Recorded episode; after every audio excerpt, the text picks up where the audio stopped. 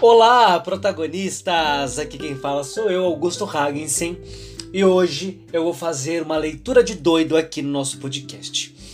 Bom, a crônica que eu vou ler, que eu escolhi para fazer uma leitura neste podcast é o Dê uma Chance ao Ser Humano de Tuti Vasquez. Olha, é uma leitura de doido, como eu já disse. Então, vocês vão me acompanhar nessa leitura. Eu posso errar, eu não vou editar essa, essas questões, tá? Então não vai ser uma leitura perfeitinha, segue me entendem. Vai ser uma leitura espontânea, tá certo? Então, apertem os cintos, eu ia falar apertem os ouvidos, mas não tem como fazer isso. Então apertem os cintos de segurança, não sei onde você está agora. Você pode estar em casa, você pode estar no ônibus, você pode estar no carro. Você, apesar que eu, eu aprendi na autoescola que não pode ouvir, hein? Nada quando a gente está dirigindo.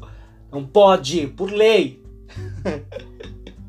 ou pelo menos ter ali um, um tantinho, né, de volume permitido. Então espero que você esteja no permitido por lei. Mas se você quiser colocar no último volume para que todos e todas ouçam, aí eu vou deixar, porque é para um bem maior. Vamos para a leitura. Vamos lá. É uma crônica. Deu uma chance ao ser humano Tuti Vasquez. A vizinha tocou a campainha e, quando abri a porta, surpreso com a visita inesperada, ela entrou, me abraçou forte e falou devagar, olhando fundo nos meus olhos.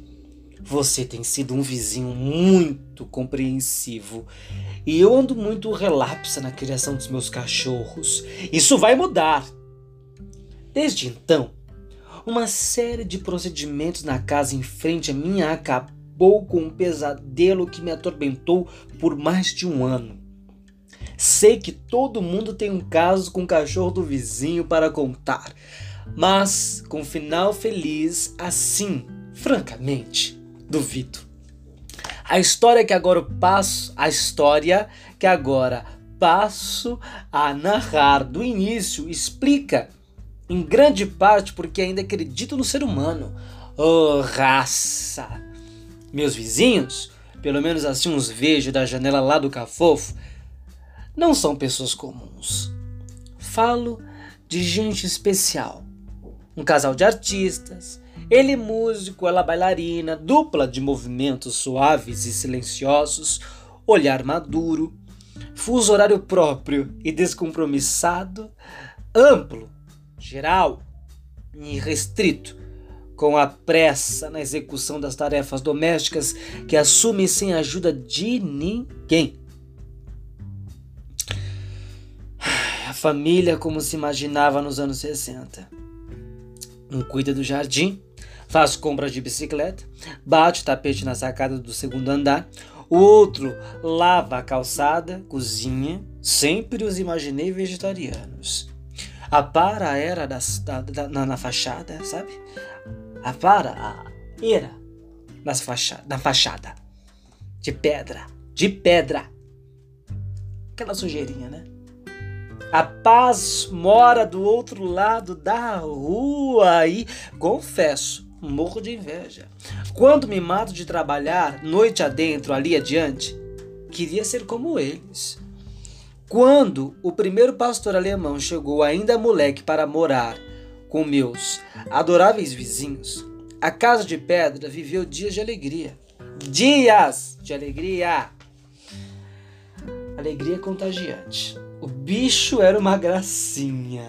Foi crescendo, começou a latir, mas nada que quebrasse a harmonia do lugar. Eu moro, esqueci de dizer, no paraíso. Quando, logo depois do primeiro acasalamento, o segundo pastor alemão fez crescer a família, cada paralelepípedo da minha rua pressentiu que estava para acontecer, ou não. De qualquer forma, eu achava que, se porventura aquilo virasse o inferno que se anunciava, outro vizinho, outro vizinho de certo perderia a paciência antes de mim que afinal virei tiete do jeito de viver que espiava pela janela do escritório de casa. Eu ia lá reclamar. Nunca! Não sei se os outros vizinhos decidiram em assembleia que esperariam a todo custo por uma reação minha, mas, para encurtar a história, o fato é que um ano e tanto depois da chegada do primeiro pastor alemão àquela casa, eu tive um ataque. Enlouqueci, surtei. Imaginei o mico. Vinha chegando da rua com meus filhos, gêmeos de 10 anos. Chovia baldes. Eu não conseguia achar as chaves. E os bichos gritavam como se fossem assaltantes de banco. Segura o guarda-chuva! Cadê as chaves? Será que não podiam ao menos. Ai, eu disse, será que não podiam ao menos parar de latir com um pouco? Caramba! Cala a boca! Gritei para ser ouvido em todo o bairro. Os cachorros emudeceram por dez segundos. Fez-se um silêncio profundo na gávea. Os garotos me olhavam como se estivessem vendo alguém assim, inteiramente fora de si, pela primeira vez na vida. Eu mesmo não me reconhecia mais. Mas, a primeira rosnada que se seguiu, resolvi ir em frente. Impossível recuar. Cala a boca! Cala a boca! Silêncio total. Os meninos estavam agora admirados. Acho que jamais tinham visto aqueles bichos de boca fechada. Ninguém apareceu na janela. Havia luz acesa em muitas, em muitas casas, e eu ali, charcado. Decidir falar para ser ouvido até no Leblon. Não é possível que ninguém se incomode com esses cachorros. Estão todos surdos? Acho que, intimidada, a chuva parou. A cena era patética.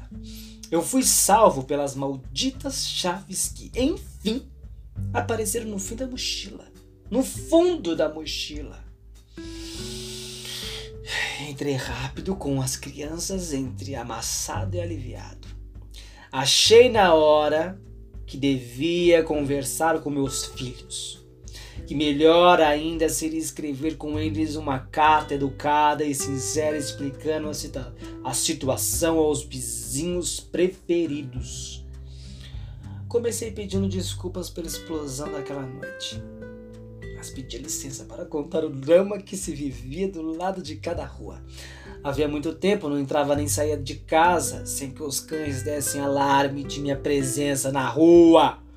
Tinha vivido uma época de separações, morte de gente muito querida, além de movimentos de intensa felicidade, sempre com aqueles bichos latindo sem parar, de manhã, de tarde, de noite, de madrugada. Manja pesadelo?